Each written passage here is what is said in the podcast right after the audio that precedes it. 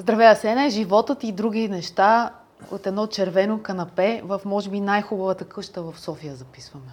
Не е наша, да не се подмамат хората, но къщата е прекрасна. Да. И това Червено е... Честърфилд канапе. Британско. А къщата е на Христо Ботев. Тук се помещава освен офиса на Макан, които са наши домакини, фундацията на Христо Ботев.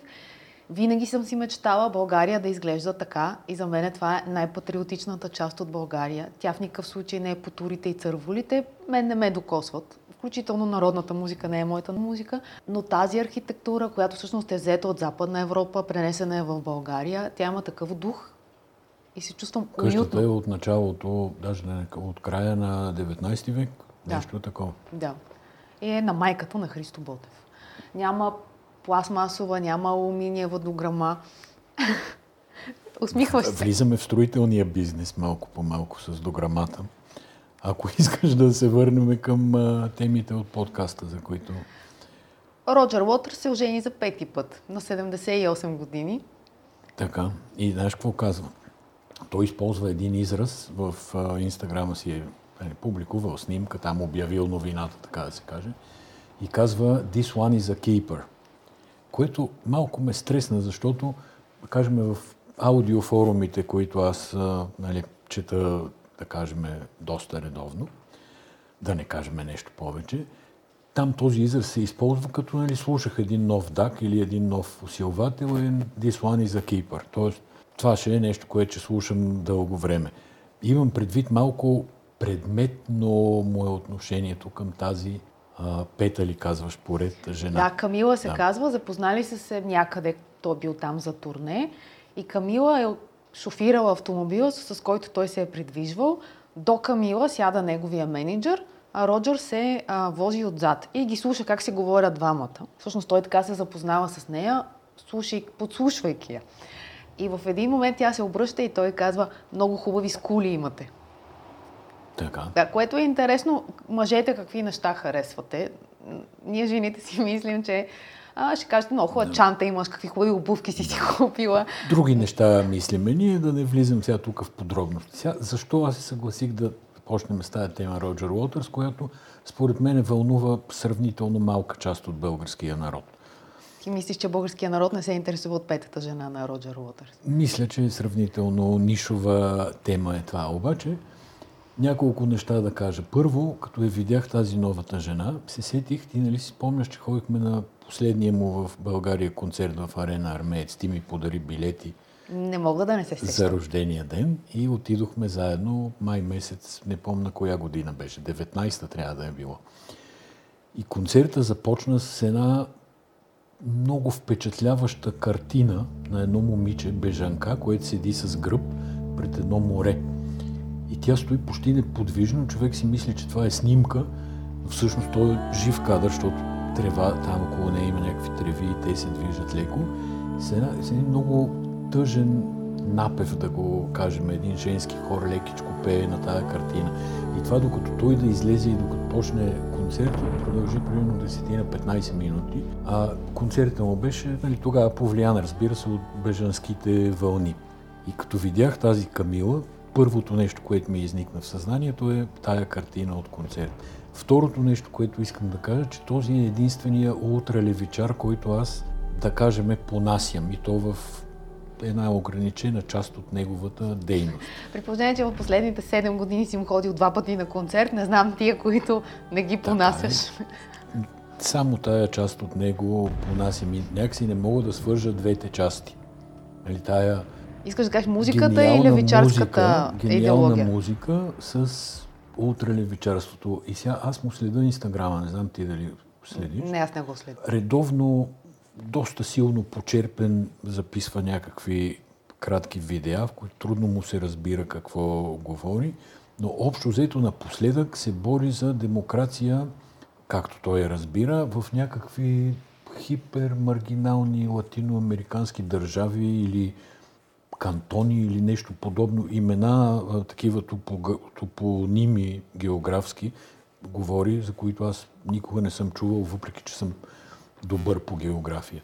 И това е сега голяма деградация на фона на Гилмор, с който те са нали, голямата конкуренция още в Pink Floyd.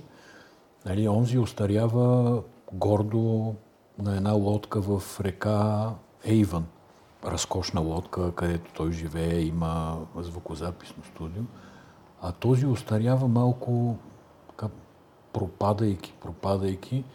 В, да ти разбира кажа, се, богато на- имение в Съединените Да, и щати. на сватбените снимки там. никак не ми прилича на пропаднал човек. Напротив, обратно, той е с бяла риза, а, костюм, без вратовръзка, Разликата без... между лявото и дясното исках да иллюстрирам а, по този начин. Добре, но, но какво прави той? Той успява да влезе в контекста навсякъде, където отида да изнася концерт. Ако си спомняш на Васил Левски стадион, на първия концерт, на който ходихме, се появи едно дебело прасе и той списа оставка. Да. После успя да... Аз знам цялата история, между другото, за този надпис оставка, ама е много дълго да я разкажем. Друг път ще я разкажем. Добре, друг път ще я разкажем. Но има интересна история. Въпросът е къде сме ние сега. Предният епизод се казваше отслабване. Тоест по физически белези, със сигурност вече нещата не изглеждат по същия начин. Не са толкова дебели да, нещата. но, но, не. усещането, но усещането всъщност е едно и също години наред. А, давам пример. Боби Михайлов за пети път, както за пети път Роджер Уотърс се жени и О. този път е Много добро съвпадение, браво. Да, сега за пети път Боби Михайлов а, оглавява Българския футболен съюз. Беше се отказал да припомним, беше си подал оставка, след като прокуратурата беше влязла в, а, и беше взела документи. Там бопаджиите бяха влезли, бяха да. влезли, да, по-скоро. които са малко по-страшни от прокуратурата, поне на първо четене, нали, така, робокопите с а, оръжията и с това. Така, и той тогава си подаде оставка. Да, и тази седмица се проведе конгреса, който, за, за който Бербатов много работи заедно с неговия екип. Обиколи клубовете в страната, показа как се прави политическа кампания, защото за мен това е политическа 100%, кампания. В широкия смисъл на думата, разбира се. И за малко, в смисъл Направи за... екип, привлече Стилиян и а, Мартин Петров. Да. Изглеждаха, говореха. Ето, изглеждаха план, много важно. Програма, Те из, изглеждаха, изглеждаха, много изглеждаха прекрасно. Да. Бяха с а, костюми, с вратовръзки, стегнати, млади. Виждаш, че това са мъже, успели в чужбина, в разцвета на силите си и най-вече в очите им виждаш желание те да, да го работят това нещо. Да, От не другата им е страна... преслава идола. Не има преслава идола, да. да. А от другата страна има едни много уморени герои, а, чиято мотивация не е напълно ясна. Тоест, винаги когато някой се откаже да се кандидатира и след това се кандидатира, възниква въпроса защо, кой, тези къси въпроси. Възниква въпросът дали тия хора не са заложници всъщност на нещо по-голямо, което стои зад тях. Сега аз мога тук да направя една бърза асоциация и препратка с политически играч, но не знам дали ще е до край коректно. За това как някой се отказва, пък после Еми ясно, но това беше всъщност кандидатира. кандидатирането на Лозан Панов, може би имаш предвид, който нямаше да се кандидатира Ама за само- позицията, на която да, е в момента. Не само за кандидат президента, и когато той трябваше да се кандидатира за председател на Върховния касационен съд, също първо се кандидатира, после се отказа и после пак се Аз- кандидатира. визираха ти, кое казваш, А, не сега. кандидат президентството, той заяви някъде десетина дни преди да си обяви кандидатурата, всъщност той заяви, че няма да се кандидатира за президент. Боби Михайлов спечели с 11, мисля, гласа, което значат две неща. Първо, че очевидно са попипнали Конгреса по един или друг начин, чрез да го наречеме убеждаване на някакви по-непокорни. Но второто е, че всъщност аз не очаквах Бербатов да спечели 237, мисля, гласа, колкото спечели. Тоест, някакви хора все пак са се осмелили да гласуват за Бербатов. Повече от тези, които го подкрепиха за, за Конгреса. Но още повече имаше недопуснати клубове. Точно така. И всъщност тя много е на кантар го, да. работата. Това е изборите в. България 90-та-91 година, когато, ако си спомняш, е Но така беше резултат. по-интересно ми стана, той е национален герой Наско Сираков, който на влизане на Конгреса каза, че това е едно старо 40 годишно приятелство, той не може да не подкрепи Боби Михайлов, всичко ясно, ще го подкрепи, даде ясно да се разбере. И два дена по-късно гледам, че е дал едно интервю, в което казва, че с този изпълком, там, нали, Промяна по- не може да има. изпълком, изпълнителния комитет на Българския футболен съюз, промяна не може да има. Е, чакай сега ти. Ти къде беше вчера? О- А оня ден, къде как- беше? Да. да, оня ден къде беше? Кого очакваш да сложи той в изпълкома? Нали? Естествено, че това са хората.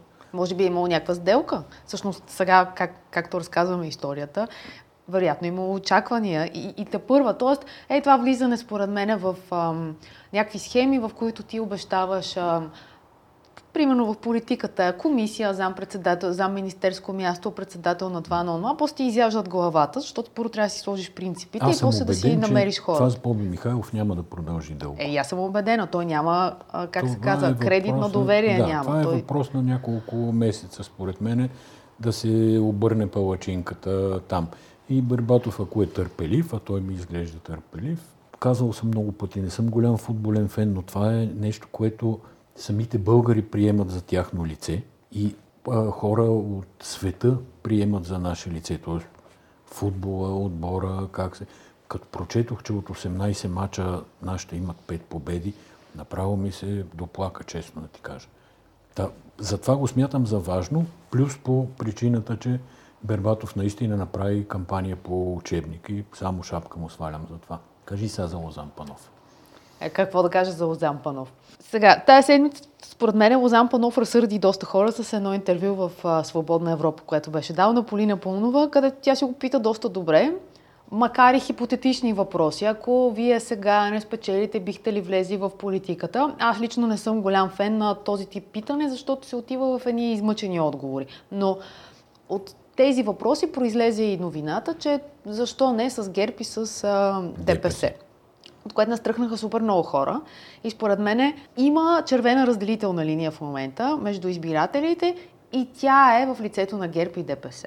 Тоест, много трябва да се внимава, когато се правят такива хипотези за в бъдеще време. Тоест, червената да. линия от едната страна са ГЕРБ и ДПС. Това да, искаш да, да кажеш, нали? Те, те да. представляват заедно. По-интересното е, че същия ден, горе-долу, или следващия ден, Демократична България, като политическа формация, поискаха от Кирил Петков там и неговата продължаваме промяната, ясно да се разграничи от ГЕРБ и ДПС, т.е. Да, ясно да се ангажират, че няма да ги канят за коалиция. И сега виж, от едната камбанария какво се пее, нали, Лозан Панов казва няма лошо ГЕРБ и ДПС, другата камбанария казва трябва там да се сложи червената линия, както ти казваш. Тоест, това, което наблюдаваме през, през седмицата е, че да, Лозан Панов може би е подкрепен от Демократична България, но със сигурност Лозан Панов за мене, в моите очи, не е кандидатът на Демократична България. И това до края на кампанията много, много ясно ще се види. Според мен е част от хората да се на... поизчистват нещата, защото нали, тези те са си тези, политическите знаци са политически знаци, но това, което на мен ми прави очудващо впечатление, не му е много ясна мисълта на Лозан Панов. Много трудно отговаря на въпроси които са сравнително прости. Например, Полина му зададе въпрос за отношението към Русия и отговора беше между 7 и 12 минути. А преди това беше въпрос да. за Македония, на който те отговори, ами аз бих отишъл да видя хората в Македония и да ги питам. И тогава тя му каза, да. нали за Русия няма да отидете mm. до Русия да питате хората. Виж сега, тази игра тя никак не е лесна и не може всеки да играе. Ако си добър в някаква сфера, приемаме, че той е добър съдия, добър юрист, това не ти дава директно предимство в една политическа игра. Другия Ама кандидат, ако... да ти даде ако... предимство в говоренето. А някакси и там няма предимство. Това е за мен лека изненада един анализ мярнах тази седмица за а, а, Герджиков и всъщност заглавието беше нещо типа може би за първи път да имаме президент, който ще спечели кампания с липсващо мнение. Защото и там го питат, вие какво мислите за гей браковете, вие какво мислите за протестите, какво мислите за парите, кючетата, чекмеджетата. Да. да, и той казва, че еми, то сега така да кажеш какво мислиш не е удобно. По-добре да проверим, да изчакаме, да видим, да, да ги разследват така, тия чекмеджета. Да. Иначе, да. И всъщност, и казва, тя монетата има две страни. Което аз съм сложила като отделна тема в подкаста. Монетата има две страни. Така. Това е новото черно. Когато се спори в Фейсбук. Да, това е много старо черно. Сега, когато спориш да. във Фейсбук с някой и той казва, абе, монетата има две страни. Си се хубаво е да си вакциниран, обаче монетата има и друга страна и хубаво е да не си вакциниран, защото то още не се знае. Защото това е другата това е, страна на монетата. Това са двете гледни точки, които години наред живе, живеехме с тази глупост за двете гледни точки. И сега вече те прераснаха в монетата има две страни. Има ли две гледни точки към казуса в Стара Загора, където един пич дрифти и причини едната жена с ампутирани крака, другите са с опасност за живот. Има ли две гледни точки? Има ли две страни монетата? Питай Гирджиков. Може би той ще намери две гледни Може точки. да. Може би трябва да каже, че ще, Не, ще изчака, ще се Това е види. една глупашка история и при Герджиков, и при Лозан Панов, в която аз съм убеден, пиари, щабове, там всякакви подобни, им казват нали, да не вземат някакви категорични позиции, защото да не разделят електората. И това е наистина страшна глупост. Аз съм, може да се повтарям, съм го писал тая седмица в един текст в Боливард България. Хората искат лидери. Хората искат някой да им даде посока, да ги поведе, да им каже, е, това е правилното. Защото лесно е да кажем, че 80% са дебили, както казваше а, Иво Христов, и нали, да кажеш, и ето това отговаря на процента на вакцинирани и на невакцинирани.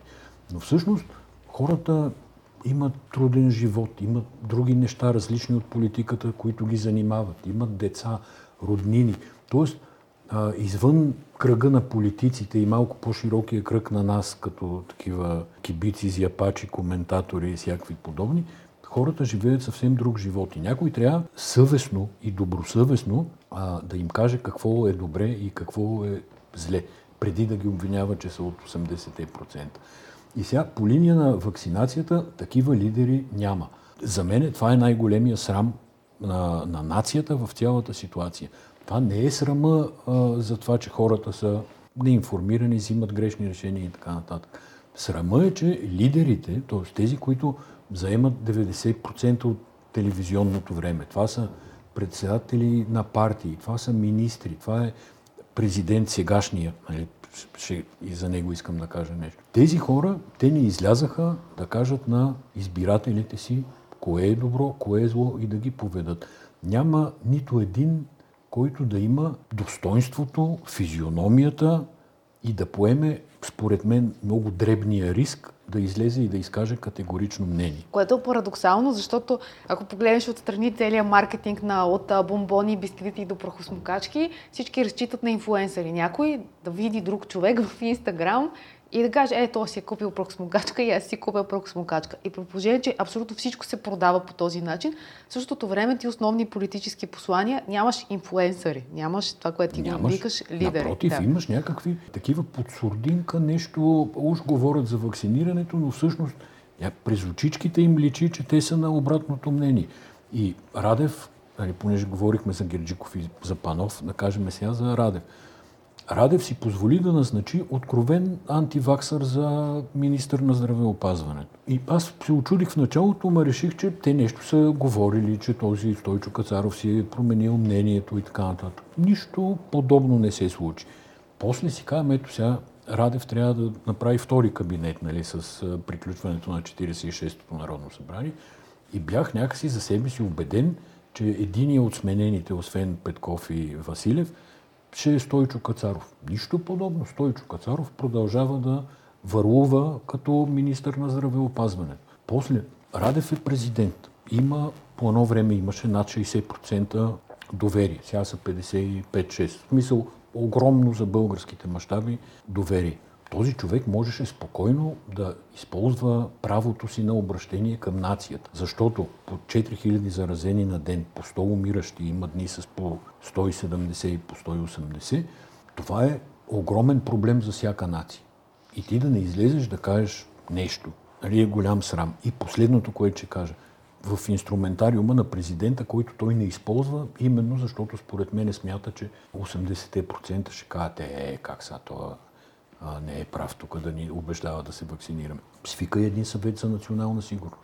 Ако това, че ти умират по 100 души на ден, че болниците са препълнени, че здравната инфраструктура се разпада буквално заради е, натиска от заболяващи, ако това не е проблем на националната сигурност, аз не знам кое е проблем на националната сигурност. Извинявай за тази дълга реч, заповядай. Не, нищо, ама така като те гледах, мисля, че си готов да водиш един а, президентски дебат.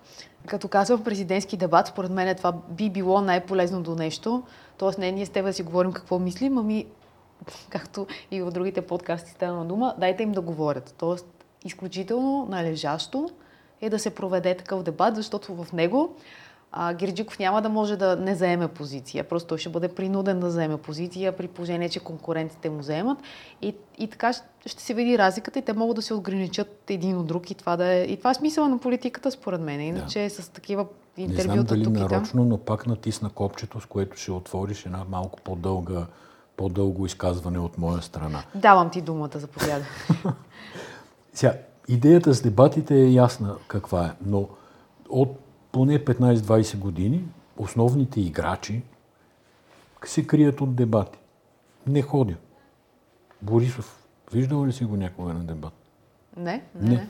Имаше между Цецка Цачева и Румен Радев сега, като се замисля, когато тя рева, ако си спомняш. И това, и това според мен спечели изборите на Румен Радев. Тоест, те са от огромно значение и ако ти не си сигурен, че ще го спечелиш... Аз тук говоря не само за президентски, и за парламентарни. Да. Защото а, дебати истински между хората, които а, ще влязат в Народното събрание, които е сигурно, че ще имат влияние върху политиката, според мен трябва в избирателния закон да бъдат задължителни. Мисля да се запише, че те трябва да се явят на дебати. Да се запише, че те са длъжни да се явят на дебат. Защото това е тяхна отговорност към всички нас, които им гласуваме. Ма тогава знаеш какво ще се случи? Ще ги води Георги Любенов, ще ги води Не, тия дебати. Ето това е втората точка в моето предложение. А добре, ти си се сетил за тази хипотеза. Аз съм се сетил за всевъзможни хипотези, но тук дебатите трябва да се организират от независимо медийно, журналистическо тяло някакво. Тоест, дали това ще е съюз на издателите, съюз на телевизионните оператори. Няма никакво значение формулировката и, и конкретната асоциация NGO какво е. Но това трябва да се а, регламентира, трябва водещите да са на някакъв ротационен принцип, трябва да има един пул от журналисти, които да имат а, достъп, да могат да задават въпроси. Не е трудно, не искам сега тук да държа някакви лекции. Но смятам, че това е отговорност на политиците да могат да се яват и като казват някакво едно изречение, което всички казват, е, той каза, еди, какво си, ние да разберем дали за това изречение стоят аргументи, дали стои вътрешна убеденост, дали това са верните аргументи, дали това са верните обещания. Когато има избори, винаги пишем кой кой е в листите. Новината от Ицо Хазарта оглавява листа на Продължаваме промяната. За мен е защо е новина. Основната причина, че образа на Ицо Хазарт, той е бил на бунта. В текстовете му а, имам човек, ако щеш, дебел и а, винаги е бил срещу статуквото. И затова беше огромно очудване, когато Ицо Хазарт отиде да пее за герб. И много хора тогава му написаха това онова, той се почувства длъжен да отговори. И изведнъж сега водач на листа в София на Продължаваме промяната. Аз имам проблем с това. И това е, че когато ти кажеш, че си харварски проект, че по друг начин ще си структурираш политиката, ще работиш с компетентни хора, завършили в чужбина, направили стартъпи, работили за престижни компании и влезеш в клишето, в който взимаш едно ветрило и правиш един а, певец, а, някой културтрегер, друг спортист и това ти е микса кандидат депутатския, значи има някакво несъответствие. Аз се опитвам да си представя и хазарта на парламентарната трибуна. Въпреки, че момчето има, имаше поне преди години ясна гражданска позиция по много въпроси. Значи, Майцо Хазарта е много добър в това, което прави. Именно. И да. той прави рап, пише страхотни парчета. Дали мога да направи са... изказване в рап? Това е, Сигурно може това да е направи, да. Интересно те са граждански, с гражданска позиция mm. и има смисъл той да продължава да прави това нещо. Дори няма да коментирам казуса с това, че той пя за герб, да, пее, наемат го, плащат му хонорар, пее, весели избирателите. Да, той не си крие личните, както казват, личните позиции. Чалга културата, не всичко е пари. Така ли казвате в чалга? Така май казват и в бразилските сериали, да. В чалга културата. А, съгласна съм, ама не искам да го коментирам, затова okay. казах, няма да го коментирам това. Тоест, той е един добър професионалист, но нито си представям а, Ицо Хазарта да говори за цената на газа, за позицията по Македония, за, за, какво, за каквото щеше. Не е тъп, напротив, той е един много умен човек. В парламента със сигурност има хора с по-нисък коефициент на интелигентност, но все пак продължаваме промяната. Имах други очаквания към, за, за листите. Сега това е един човек от много. Аз не съм разгледала всички листи. Повечето ми се сториха от Ама чуваме, хора, че са канени хора с подобен характер. Тоест, популярни в областите си хора, които обаче нямат нищо общо с политиката. Е, това е важното, което исках да кажа, че всъщност Тицо Хазарта е човека, който е приел. Но, картината е по-пълна от хората, да. които са били канени и не са приети. Ще цитирам едно име, което излезе в медиите, просто и затова ще го цитирам. Това е Нойзи. Сега, Нойзи е, е, е един от а, адвокатите да, на Герб. адвокат да, на Герб. Млади, да, готини, умни, с богат речник, готини гаджета. Обаче а, не можеш да го поканиш в продължаваме промяната. Трябва някъде много да, да си, много да си спал и да, да не знаеш какво се случва. Не, аз мисля, че в началото, когато се зараждаше историята с Кирил Петков, направих тогава асоциация с царя ти не беше много съгласна. Не, не бях много съгласна. Сега обаче виждаш, че съм бил прав, нали? Ами още е рано да, да, да кажа каквото и да било. Ма, а, царя това направи. Като сега, ако нали, някой царя чака... дойде, имаше юридически проблем. Да. Не му разрешиха регистрация. Добре, добре. Трябва да кажа, че си Назначи... по-прав от предишния път. По, по съм прав от предишния, прав от предишния път. път. Те искам да кажа на хората... Жени, юристи, така, микс беше парламентарната група. Че на, нашата работа, да Чакай да довърши само. Да. искам да кажа на хората, които ни слушат, нашата работа е да сме критични. Тоест, ако ние сега сме сготвили в един подкаст и Лозан Панов и продължаваме промяната и Радев и Бойко и Герб, това ни е работата. И това ни е работата. Да. да. Нали, а... от нас не се очаква да заеме партийна позиция. Не, не се очаква. Да, нито ние очакваме да, от себе сме, си. В да, нито, сме, нито работим като пиари, журналисти пиари, да. какви ли не жанрове сме виждали през годините, но просто нашата работа е да, сме, да задаваме въпроси и ние си ги задаваме. А човек вече как да гласува, на кого си даде доверието и иска ли да, да сгреши, защото аз мисля, че в гласуването това е хубавото, че може да има и някакво изкушение, да искаш да направиш нещо тъп. Аз някой път съм гласувала, да ти призная така наказателен вод срещу някой и си имам лично обяснение за себе си, защо го правя. Можеш да искаш да си хвърлиш гласа на вятъра. Много, много мотивация и това е хубавото на демокрацията, че все пак можеш да отидеш и да изразиш нещо и после да напишеш във Фейсбук. А, монетата има две страни. Да. Гласувах така, но от друга страна. Еди какво си. Добре. Едни приятели ни бяха на гости. Така ли? И като поговорихме за сериали, те казаха, гледайте на всяка цена фундацията. Обаче предупреждението, защото приятелите ни са умни, казаха първо прочети книгите на Айза Казимов. Това много четена сен. Така, и после фундацията. Обаче, сега аз мога да кажа тук веднага, че не си чел книгите. Сърце мъжко не трае. Веднага отворих да видя какво, що за филм е фундацията, що за сериал по-точно. И започнах да го гледам преди да съм прочел книгите. Ще ми хареса ли? На теб? Да. Може би не. Ти не харесваш такива фентазита от далечни светове и подобни. Аз много харесвам. Къде се гледа? Кой е стриминга? Гледа се в Apple TV.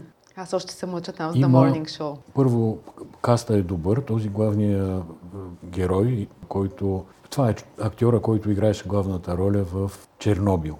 А, а Tinker Taylor Soldier Spy. Да, никога не мога да запомня как се казва този човек, но е прекрасен Сега актьор. и на мен ми изкочи името, но Ще го напишем да. в обясненията на подкаста. Образ излезе. Така, той играе главната роля, един гениален математик. И всъщност, понеже съм гледал само две серии, две неща искам да кажа. Удивително добре изглежда от гледна точка на визуални ефекти. Наистина, удивително добре изглежда. Нали, мога да го сравна с примери в тая Game of Thrones и така нататък. Удивително добре ниво. изглежда, да.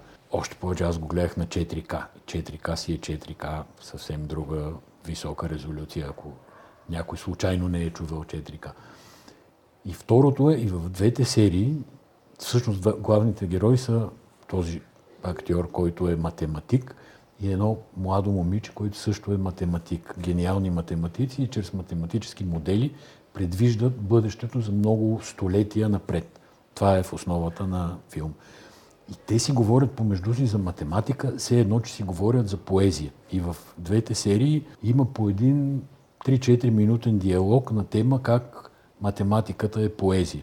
И наистина е удивително Добре, да, бях, да, да го бях гледаш. чула, съгласна съм, че е музика за поезия, не знам. Трябва да погледнеш там, ще видиш. Друг сериал, който е излязъл е Наследници. Знам, че той има супер много фенове, HBO Go. Една фамилия, в която те са медия, медийна империя и всеки се кара с всеки и е, води война буквално. Ти не го гледаш, аз съм гледала, малко съм назад с сезоните, но, но смятам да наваксам един ден, не знам кога. И май това е. Добре, еми да кажем да благодарим. Еми, благодарим. За вниманието на всички слушатели. И благодаря и на тебе. Другата седмица по това време. Пак. Може би на червеното канапе, може би другата. Чао. Чао.